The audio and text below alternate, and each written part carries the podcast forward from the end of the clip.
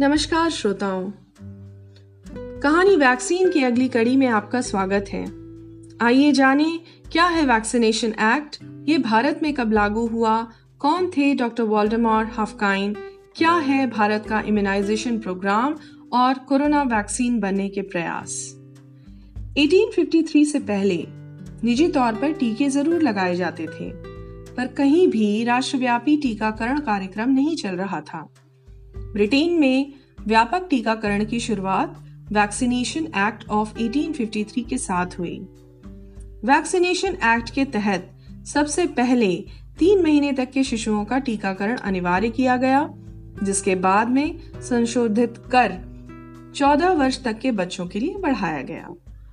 भारत में compulsory vaccination act 1892 में पारित किया गया था। चेचक महामारी से निपटने के लिए ब्रिटिश सरकार द्वारा पारित इस अधिनियम का उद्देश्य चेचक के टीकाकरण के उच्च कवरेज को सुनिश्चित करना और महामारी को कम करना था। भारतीय उपमहाद्वीप में अनिवार्य टीकाकरण की यह पहली घटना थी। हालाँकि, यह एक्ट अधिकतर कागज़ी तौर पर रहे और महामारी के दौरान ही चर्चा में रहे। एडवर्ड जेनर के द्वारा चेचक के टीके का आविष्कार 1798 में किया गया था।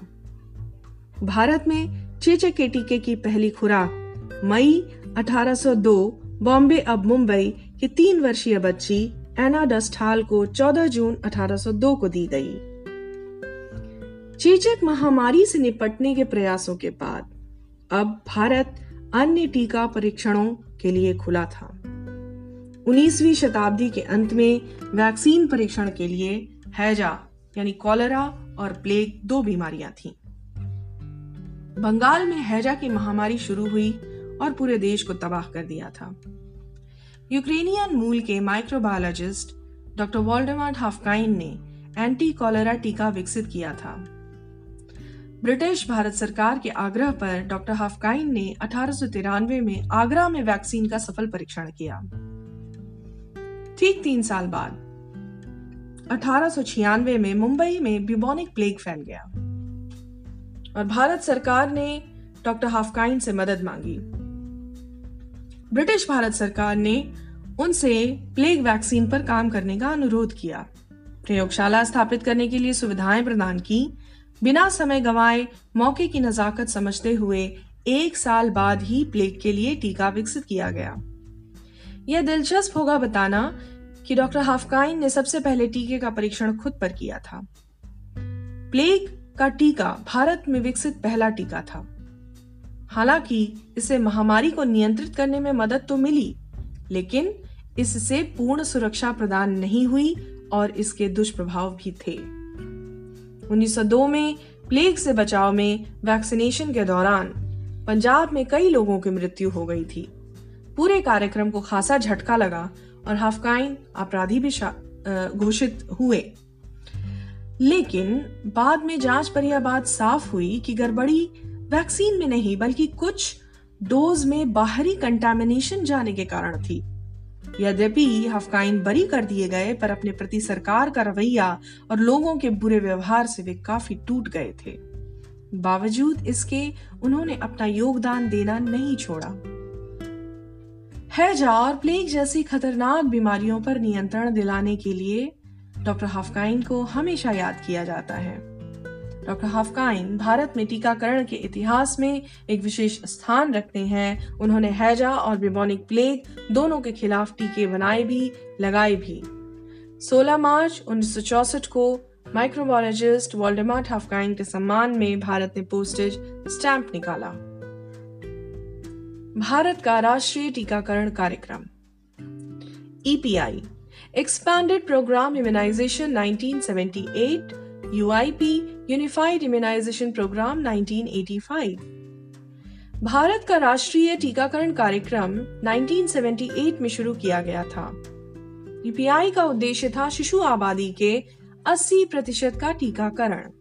ईपीआई की शुरुआत बीसीजी ओपीवी डीपीटी मिजिल्स यानी खसरा, गर्भवती महिला टेटनस वैक्सीन से हुई। इस कार्यक्रम के अंतर्गत प्रमुख अस्पतालों के माध्यम से टीकाकरण किया गया और यह शहरी क्षेत्रों तक सीमित था। परिणाम स्वरूप कवरेज कम रहा। फिर आया यूआईपी यानी यूनिवर्सल इम्यूनाइजेशन प्रोग्राम ईआईपी की खामियों के मद्देनजर 19 नवंबर 1985 को यूआईपी लॉन्च किया गया। यूनिवर्सल इम्यूनाइजेशन प्रोग्राम में टीकाकरण को भारत में भीतरी क्षेत्रों तक पहुँचाने के लिए डिज़ाइन किया गया। 1985 में 31 जिलों में शुरू हुआ ये। अतिरिक्त जिलों तक विस्तार का लक्ष्य था। कार्यक्रम के प्रमुख उद्देश्य थे तेज़ी से टीकाकरण कवरेज में वृद्धि, टीकाकरण और सेवा की गुणवत्ता में सुधार टीका स्टोर करने के लिए विश्वसनीय कोल्ड चेन सिस्टम स्थापित करना, चरणों में कुल टीकाकरण लागू करना, सभी जिलों को 89 टू 90 तक कवर किया जाना। जिलेवार निगरानी प्रणाली तैयार करना, वैक्सीन उत्पादन और कोल्ड चेन उपकरणों के निर्माण में आत्मनिर्भरता प्राप्त करना। एक वैक्सीन निर्माण इकाई खोलने के लिए लाइसेंस प्राप्त करना इतना आसान नहीं है। वैक्सीन मैन्युफैक्चरिंग यूनिट को क्लिनिकल परीक्षण और विपणन प्राधिकरण, यानी मार्केट ऑथराइजेशन की अनुमति की आवश्यकता होती है। भारत में इस लाइसेंस को केंद्रीय औषध मानक नियंत्रण संगठन, यानी C D S drug central drug standards control organisation द्वारा प्रदान किया जाता है। सी डी एस सी ओ एक नेशनल रेगुलेटरी अथॉरिटी है, जिसका देश में दवाओं की गुणवत्ता पर the drugs and the cosmetic act 1940 के आधार पर नियंत्रण है। इसके अलावा, विश्व स्वास्थ्य संगठन के भी तय मानक हैं, जो वैक्सीन की गुणवत्ता निर्धारित एवं प्रमाणित करते हैं। भारत में उत्पादित कई वैक्सीन WHO प्रमाणित हैं। इसके अलावा, भारत में R council of scientific and industrial research ICMR Indian council of medical research national institute of immunology जैसे संस्थान निरंतर वैक्सीन पर अनुसंधान कर रहे हैं। हमारा पिछला पूरा 2020 साल कोविड 19 के विरुद्ध वैक्सीन की प्रतीक्षा में निकला। चूँकि एक ही वैक्सीन पर आश्रित रहना सुरक्षित नहीं, इसलिए दुनिया भर में एक सौ पैंसठ से भी अधिक कोविड 19 वैक्सीन पर काम किया जा रहा है, जिसमें से 27 टीके मानव परीक्षण में प्रयोग किए जा चुके हैं। 16 जनवरी से भारत में कोविड 19 टीकाकरण आरंभ हो चुका है। यूनिवर्सिटी ऑफ़ ऑक्सफोर्ड और British Swedish pharmaceutical company AstraZeneca इन दोनों के संयुक्त प्रयास से बनी वैक्सीन, जिसे पुणे स्थित सीरम इंस्टीट्यूट ने मैन्युफैक्चर किया और नाम दिया कोविशील्ड। इसे मंजूरी मिली है। इसके साथ ही आईसीएमआर और हैदराबाद स्थित, आईसीएमआर और हैदराबाद स्थित भारत बायोटेक के को कोवैक्सीन को आपातकालीन स्थिति में मंजूरी देने की बात की गई है।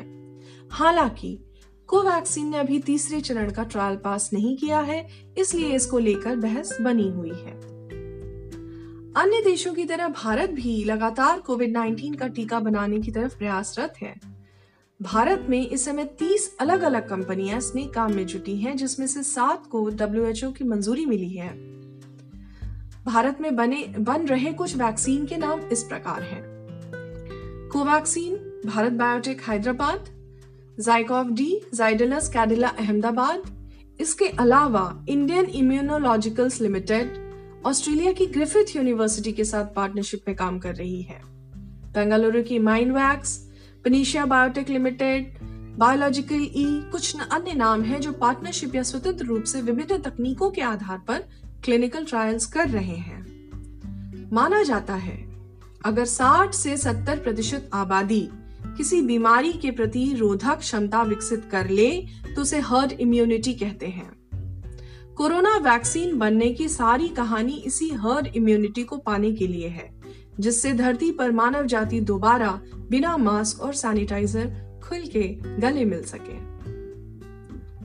आजकल समाचार में कोविड 19 वैक्सीन से जुड़ी अहम खबरें रोज चल रही हैं। लगातार समाचार पत्रों और आधिकारिक खबरों पर नज़र रखें। बेकार के विवाद में रुचि न लें।